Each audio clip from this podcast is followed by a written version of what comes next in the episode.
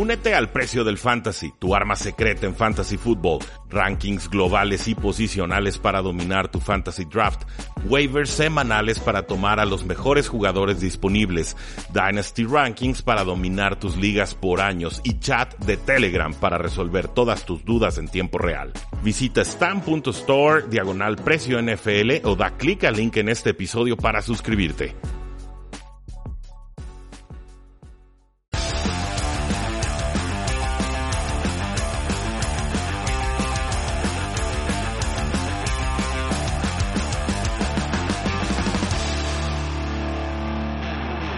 Saludos a todos y bienvenidos a un programa más de Tres y Fuera, donde la NFL no termina y nosotros tampoco. Mi nombre es Rudy Jacinto, ya lo saben. Me encuentran en Twitter como arroba NFL y hoy le vamos a entrar a un tema que, sinceramente y lo confieso, le estaba sacando la vuelta. Porque es un tema escabroso, un tema complicado, no nos daba mucha información la entidad, la organización, la encargada de que todo funcione bien y finalmente con este tema de la pandemia pues no había mucha claridad al respecto. Por supuesto, estoy hablando sobre la posibilidad o no de que tengamos una temporada de fútbol americano colegial. Y para ayudarme con este análisis me voy a apoyar con un artículo de The Athletic escrito por Nicole Arbach el 16 de julio del 2020. Un artículo extenso, completo, bien documentado, me gustó y se titula what the NCAA's new medical guidelines mean for the hopes of college football, que traducido sería lo que los nuevos lineamientos médicos de la NCAA significan para la esperanza del fútbol eh, colegial. Un artículo, por supuesto, que nace a partir de que la NCAA presenta recomendaciones de salud, de, de seguridad ante el COVID-19, esto el jueves anterior, un documento que elaboró con las conferencias Power Five, las cinco conferencias más importantes en los Estados Unidos. Incluye información de todo tipo. ¿Qué va a estar pasando con los jugadores asintomáticos que dan positivo por COVID-19? Pues eso los van a aislar 10 días durante la temporada. Habrá pruebas también tres días antes de cualquier partido. Estas serán pruebas semanales. Una política universal de usar protección, cubrebocas, por supuesto, y toda clase de criterios por los cuales se podría suspender a un equipo, o sea, porque tenga demasiados infectados, o simplemente descontinuar por completo la temporada. Este artículo, esta publicación que presenta la NCAA es muy clara, dice, al momento en que se escribe este documento, la tasa de contagio de COVID-19 ha aumentado en muchas regiones del país. Debido a este aumento, es posible que los deportes, especialmente deportes de alto contacto, no se puedan practicar de forma segura en algunas áreas. En conjunción con oficiales de salud pública, las escuelas pueden considerar pausar o descontinuar las actividades atléticas cuando las circunstancias locales así lo ameriten. Entonces, la, NCAA está tratando de poner una barra mínima, ¿no? Unos, un piso mínimo de expectativas sobre cómo se debe proteger a los jugadores y cómo se va a proceder cuando haya infectados. Que si hay temporada, sí o sí va a haber jugadores infectados. Tenemos que aceptarlo y los jugadores tienen que aceptar eso también si es que deciden participar en esta campaña. ¿Qué sucedería, por ejemplo? ¿Qué circunstancias podrían llevarnos a una suspensión definitiva de la temporada en NCAA cuando y cómo empiece? Si hay, por ejemplo, incapacidad para aislar los nuevos casos positivos o es casi imposible poner en cuarentena a personas con alto riesgo de contagio o de contagiar a los demás. Si no hay posibilidad de realizar pruebas a jugadores, o sea, a los sintomáticos o asintomáticos, eh, si no hay formas de realizar pruebas de forma segura a nivel campus o en la comunidad, porque lo determinan como inseguro los oficiales de salud. O sea, si no, si ni, siquiera es seguro salir a hacerte una prueba, pues ahí ni siquiera deberían estar jugando, nos dice la NCAA. Si no puedes rastrear de forma adecuada eh, pues cómo se va dando esta, esta cadena de contagios. Este es un tema bien delicado, ¿no? Detectamos a un positivo, perfecto, y con cuántos más estuvo interactuando, ¿no? Entonces tratar de controlar esos casos. Si no los puedes controlar, se suspende el fútbol americano colegial. Y por supuesto, un tema muy importante, si los oficiales locales y los médicos de la zona están completamente rebasados en su capacidad para atender más casos de COVID-19, es decir, si la capacidad hospitalaria llega a su tope.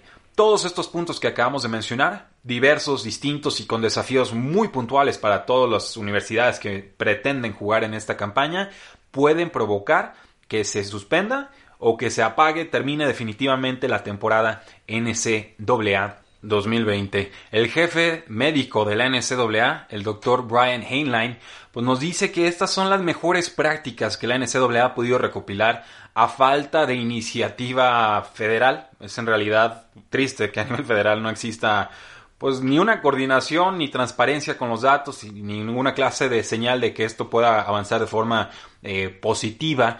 Y entonces la NCAA está trabajando en un escenario mucho más pesimista de lo que se contemplaba en un principio. De hecho, a finales de abril parecía que la curva de contagios en los Estados Unidos comenzaba el declive y sin embargo, porque relajaron políticas varios estados que ahora están sufriendo y en serio, por ahí de junio, mediados de junio tuvimos un repunte brutal y ahora que entrábamos en julio, pues ya está por encima del nivel que tuvimos en algún momento a inicios de abril. Entonces, la gente no entendió, los gobiernos no entendieron, se está pagando el precio en estos momentos y la realidad es que el precio podría ser uno de muchos, aparte de las vidas de todos los afectados y de los, por supuesto, fallecidos, pues que no haya temporada de fútbol americano. Y creo que la NCAA está siendo muy clara con sus expectativas, lo van a intentar, no van a obligar a las universidades a hacerlo, a seguir estos protocolos, pero si no lo hacen simplemente les van a decir esta, esta campaña ustedes no pueden eh, participar. ¿Qué harán entonces los líderes deportivos? Y aquí ya entramos más en tema de los que lideran las conferencias, los directores de departamentos atléticos, por supuesto, eh, los rectores de universidades. O sea, ¿qué va a suceder cuando miles y miles de jóvenes regresen a los campuses, cuando vayan a ver partidos? ¿Qué va a suceder con los servicios de salud? O sea, no, no hay garantía de que se pueda jugar en, en plenas condiciones, nos dice el comisionado del Pac-12, Larry Scott tiene que ver más con cuestiones macro que con cosas que nosotros como universidad podamos hacer. El comisionado de la SEC, Greg Sankey, también habló sobre la presión que se le puede poner al sistema de salud en una entrevista con Paul Finebaum en la semana antepasada. Y dice, necesitamos ver que los hospitales y los sistemas de salud sí puedan manejar lo que está sucediendo con el COVID-19 y por supuesto su preocupación siendo que los atletas colegiales no caigan enfermos y entonces pongan aún más presión a un sistema que ya por sí ya está, está llegando al límite, está sufriendo y tiene a muchos médicos sumamente exhaustos. La NCAA está recomendando a todas las conferencias que usen máscaras durante entrenamientos de fuerza, de acondicionamiento, durante prácticas de equipo, que deben usar sus máscaras y sus protectores de cara, sus face shields en las bandas en todos los momentos de partidos y entrenamientos, hay un documento específico dedicado a cómo se pueden quitar los, los vidrios ¿no? de, los, de los cascos como tales para que no tengan que tener sobreexposición a ellos, que no los estén usando demasiado sin limpiarlos, etcétera. Es básicamente eh, lo, que, lo que propone la NCAA. Por ahí también hablan, y esta es una propuesta muy interesante, de unidades funcionales, que serían pequeños grupos de jugadores que participan constantemente en actividades de entrenamiento y de otro tipo para así evitar que haya sobreexposición de jugadores unos con otros. Entonces, la idea de estas unidades funcionales sería que si hay alguien que da positivo, pues la, esperanza sería que solamente contagiara a los que estuvieran en su pequeño grupo y no a todos los demás. Obviamente es lo que más o menos se puede hacer para mitigar, no para contener el COVID-19. Hay preocupación, y tiene que haberla, sobre la frecuencia de las pruebas y por supuesto aquí hay una ventana de tres días en las cuales realizan las pruebas antes de jugar. ¿Qué pasa si alguien se contagia en ese periodo, no? O sea, se trepa al camión, se trepa al avión y se lleva todo el equipo de, cajón. O sea, todos podrían estar expuestos porque solo necesitas estar 15 eh, minutos cerca de alguien que, que dé positivo por coronavirus, que pueda contagiarte y, con eso ya, ya estás en riesgo de, recibir el, virus, de que tener coronavirus en tu cuerpo. Entonces, también los oficiales, por supuesto, van a tener que ser estudiados, les van a tener que realizar las pruebas, qué va a suceder con los coaches, estas personas más longevas, eh, muchas fuera de condición, hay que decirlo, entonces no, no, son precisamente los grupos más sanos y si los estás posiblemente exponiendo a jugadores jóvenes asintomáticos que pueden cargar el coronavirus, pues bueno, ahí podríamos tener un problema sumamente importante. Por fortuna algunas universidades tienen departamentos médicos, ¿no? Escuelas médicas muy fuertes y ahí mismo podrían realizar las pruebas pero no son todas las universidades y definitivamente esas pruebas cuestan. Entonces, el desafío financiero y también logístico va a ser sumamente significativo y creo que ahí es donde empezaríamos a ver a universidades que dicen esta temporada no, no vamos a participar, a ver qué planes B o C podemos elaborar. Y volviendo a la idea de que la NCAA esperaba mejor escenario macroeconómico, macrosocial, que lo que estamos enfrentando en estos momentos, también preocupa que se pensaba que íbamos a llegar a tener pruebas rápidas que podían eh, administrarse al instante y se podía tener una respuesta sobre contagio o no en minutos o por lo menos en algún par de horas. Ahorita las pruebas más rápidas pareciera que están saliendo de 12 a 18 horas. Entonces nos dice el artículo y tiene toda la razón. Le puedes hacer una prueba a alguien el viernes por la mañana antes de que se suba al camión para ir al aeropuerto y luego el médico del equipo certifica que todos los que están en el avión tuvieron bien su, su prueba pero te salió mal ese, ese jugador, salió tarde la, la, prueba, resulta que estaba positivo y te infectó a todos, ¿no? Es, es la clase de escenarios que estamos enfrentando en, en estos momentos, es verdaderamente eh, complicado. Yo veo muy difícil que se pueda jugar en condiciones la NCAA.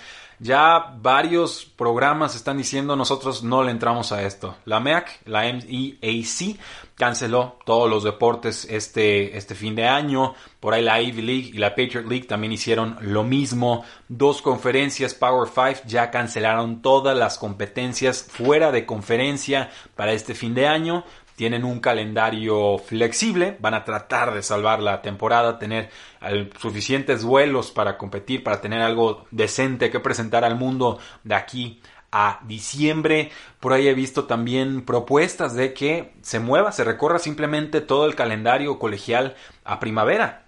Esto eh, obviamente tiene desafíos logísticos muy complicados también, pero creo que ninguno de ellos tan complicados como tratar de jugar fútbol americano con el escenario actual y sin los recursos financieros aparentemente infinitos con los que sí puede contar la NFL por ser un deporte más estandarizado, más profesional y que por supuesto tiene menos jugadores implicados que todos estos programas colegiales a lo largo de los Estados Unidos. También las universidades van a tener que tomar decisiones muy difíciles porque probablemente no podrá haber aficionados en estos partidos, tendrán que depender en los ingresos televisivos que no son insignificantes, por supuesto son, son importantes, pero ¿qué sucede si entonces deciden no jugar y se pierden esos contratos televisivos, si no pueden financiar sus departamentos atléticos, si además pueden estar sufriendo las inscripciones de alumnos en las universidades por el tema del COVID-19?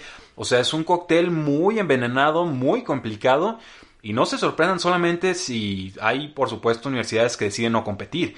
Aquí puede haber colapso total de departamentos atléticos, sobre todo de nivel medio para abajo en las universidades de los Estados Unidos. No todas son Harvard, no todas son Yale, no todas son Stanford, no todas son Clemson, no todas son un Alabama. Hay programas que pues van más al día a día y les quitas los jugadores, les quitas los partidos, les quitas los ingresos por inscripción de alumnos, no sabes cuándo vas a volver, tienes que seguir pagando nóminas y no, no hay forma de resolverlo. Entonces yo creo que ese va a ser un tema muy delicado a seguir al inicio de la próxima temporada, sobre todo si varias o muchas universidades deciden no competir de aquí a fin de año, o en su defecto, que varios gobiernos locales o estatales decidan que no se van a realizar actividades deportivas en conjunto y que entonces ni siquiera quede a criterio del departamento atlético si hay partidos o no, simplemente a nivel estatal se suspenden esas actividades y ya está. Eso es lo que podría decir a nivel gobiernos y lo que podría decir a nivel universidades. Pero ¿qué sucede con los jugadores? Que finalmente son los que van a estar más expuestos al coronavirus o COVID-19 si se realizan entrenamientos y por supuesto si se realizan partidos. Pues hay varios prospectos de alto, altísimo calibre para el draft del 2021 que están considerando saltarse su año colegial, ya sea el junior o senior season, su tercera o su cuarta temporada, para simplemente declararse de una vez al draft. Primero, porque tienen miedo a, contagiarse, a enfermarse. Y segundo, porque creen que de todas formas la temporada colegial va a quedar cancelada. Entonces, esto es complicado porque aquí también ya le está pegando a la NFL, le está pegando al futuro de los, de los jugadores y sobre todo le está pegando a los jugadores, no las superestrellas, sino a los que todavía esperaban tener una temporada más para demostrar que merecían ser tomados en rondas altas del draft o incluso simplemente ser tomados en el draft. Sin ese último año colegial va a ser más difícil que incluso esta temporada o este off-season, el evaluar a los prospectos, porque nos va a faltar muchísima cinta de juego. Imagínense una temporada completa de prospectos que no jugaron. Va a ser muy difícil ver si tuvieron alguna clase de evolución eh, o no, y eso también será un desafío muy importante para la NFL, también para los agentes, porque si los jugadores deciden no competir con sus universidades, asumiendo que haya temporada bien o mal, más juegos, menos juegos, como sea, pues le van a costar a los agentes porque tienen que cuidarlos, dependiendo, por ejemplo, de condiciones geográficas, de qué lugar en el draft se espera que sea tomado, si el, chavo se va a quedar en el campus, si vive en su casa, pues el costo anual de tener a un jugador así preparándose para un draft es de 25 a 35 mil dólares, baratito, o de 60 a 65 mil dólares a nivel alto. Los agentes lo hacen y los atienden así porque por supuesto esperan cobrar de sus contratos profesionales, primero como novatos y ya después si tienen éxito con su segundo contrato en la NFL. Una fuente de artículos de The Athletic decía que llegaron a gastar más de 70 mil dólares en un prospecto de primera ronda hace poco. Entonces hay jugadores que te van a costar pues de 100 mil dólares para arriba, el estarlos cuidando, entrenando, meterlos a, entrenamientos especializados, corregirles mecánicas, dieta, nutriólogo, todo lo que ustedes puedan imaginarse para optimizar y sacar ese 1% extra de rendimiento para que te tomen más alto los equipos, todo eso le cuesta a los agentes de la NFL y van a tener también que realizar evaluaciones complicadas porque pues tampoco ellos van a tener esa última temporada para poder evaluar de forma clara a muchísimos, muchísimos prospectos. Veremos. La comisión promedio de un agente NFL es del 1.5% del salario de un jugador, máximo 3%, entonces más o menos ahí se pueden hacer la idea de cuánto están generando estos agentes y cuál puede ser su riesgo financiero superior al momento en el que los jugadores decidan no competir e irse preparando de una vez para declararse cuando sea el draft 2021. Y la NFL ya dijo, levantó la mano y le explicó a la NCAA muy clarito. No nos interesa mover la fecha de nuestro draft 2021 para dar espacio a que los juegos colegiales se puedan realizar en la primavera. Entonces, eh, hay una situación, hay muchas situaciones, pero esta en particular es muy difícil para los jugadores colegiales porque probablemente los prospectos más importantes de cara al draft 2021 tendrán que elegir entre prepararse para el draft, que es una exigencia mayúscula, es más atleta que, jugador de fútbol americano en ese periodo, o jugar fútbol americano con su universidad y dejar que los equipos de la NFL lo evalúen a ciegas, eh, sin sus pruebas de scouting combine quizás, sin entrevistas con los equipos, en fin. Muy difícil, tiempos complicados los que estamos viviendo, damas y caballeros, tiempos complicados para la NCAA, tiempos muy complicados para los departamentos atléticos y las universidades, tiempos de mucha incertidumbre para todos estos jóvenes, seniors, juniors, freshmen, ahora sí que sophomores, no importa porque todos ellos compiten y todos ellos, por supuesto, esperaban poder eh, jugar con sus compañeros en esta temporada NCAA 2020 y muchos de ellos no lo podrán hacer y muchos de ellos decidirán no hacerlo y sinceramente no puedo culparlos. Ya ven, por esto no quería entrarle al tema porque está bien complicado. Tiene muchas aristas, hay muchas piezas en movimiento. La NCAA me parece que ahora sí hizo lo que tenía que hacer, publicar lo mínimo indispensable, las mejores prácticas ante el COVID-19, poner ahora sí que parámetros, métricas específicas con las cuales se puede o no se puede jugar y que a partir de ahí suceda lo que tenga que suceder. Pero aquí sigue siendo cierto algo que mencionamos en episodios anteriores, una idea de Andrew Brandt que rescaté yo, y es que tenemos que aceptar que si va a haber deportes en esta temporada, de colegiales o profesionales, va a haber contagiados y que si se hace, en muchos sentidos se hará por dinero en contra de las circunstancias y los eventos actuales y que se vale pero tienen que estar de acuerdo todas las partes, todas las partes tienen que estar protegidas y recuerden, los jugadores colegiales no perciben un sueldo. Los de la NFL sí, ellos pues tienen un riesgo, pero también tienen una remuneración muy clara. Aquí en la NCAA es, pues te pago tu beca y a veces media beca y a veces no te la pago y te pago tu comida, pero a veces sí, a veces no. O sea, aquí y generan los millones de los millones. Entonces, creo que el, cálculo, riesgo, rendimiento, ¿no? premio, recompensa, peligro, riesgo, es muy distinto para un jugador colegial versus un jugador de la NFL. Y, esto me hace pensar que va a ser mucho más probable que tengamos una temporada NFL eh, de 16, 17 semanas a que tengamos una temporada colegial con 8, 9, les gustan 10 partidos eh, por equipo. Ese es mi pensar. Creo que ese hecho de que no sean profesionales, que no se les pague y que el riesgo sea mayúsculo y que no se les pueda garantizar eh, condiciones mínimas de salud, simplemente porque las universidades no tienen la capacidad que tiene la NFL, creo que todo eso se va a juntar para que tengamos una temporada muy deteriorada de la NCAA, donde probablemente no haya tazoniza. Creo que eh, Estados Unidos, desgraciadamente, no se ha ganado el derecho a tener fútbol americano en estos momentos. No escucharon las indicaciones de salud, no se taparon la boca, salieron de más. Todos, en Spring Break estaban todos de fiesta. Y, bueno, por supuesto, eso empieza desde el liderazgo más alto del, gobierno hasta los niveles más bajos, ¿no? El, tú y el yo y la familia. Eh, es difícil, es triste, la verdad. Eh, a muchos nos gusta la NCAA, sí la disfruto, pero con este precio, con este riesgo, yo como aficionado puedo aceptar que este año simplemente no se juega. Me preocupa la viabilidad de los departamentos atléticos, insisto, en 2021 en adelante, pero me preocupa aún más la, salud de los jugadores y si no se les puede garantizar condiciones de salud óptimas, yo estoy muy tranquilo aceptando que no haya una temporada NCAA 2020.